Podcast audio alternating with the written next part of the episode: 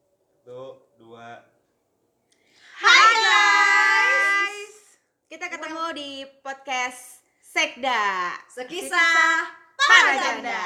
Sekda ini bukan sekitar dada, apalagi sekretaris Daerah. ya, bukan, itu. Bukan sama Jangan salah sekali ya. pa- salah paham ya. Jangan Iya. salah- Jangan salah body juga.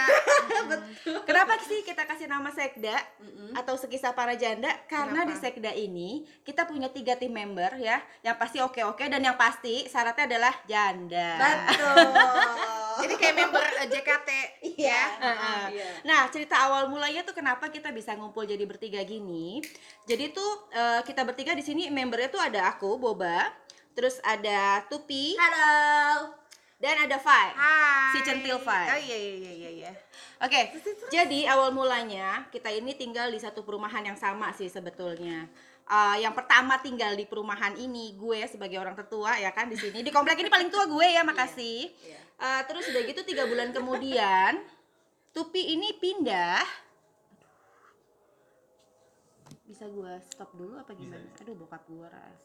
Angkat Gua dulu bilang Mbak. juga apa? Udah udah udah udah udah. udah.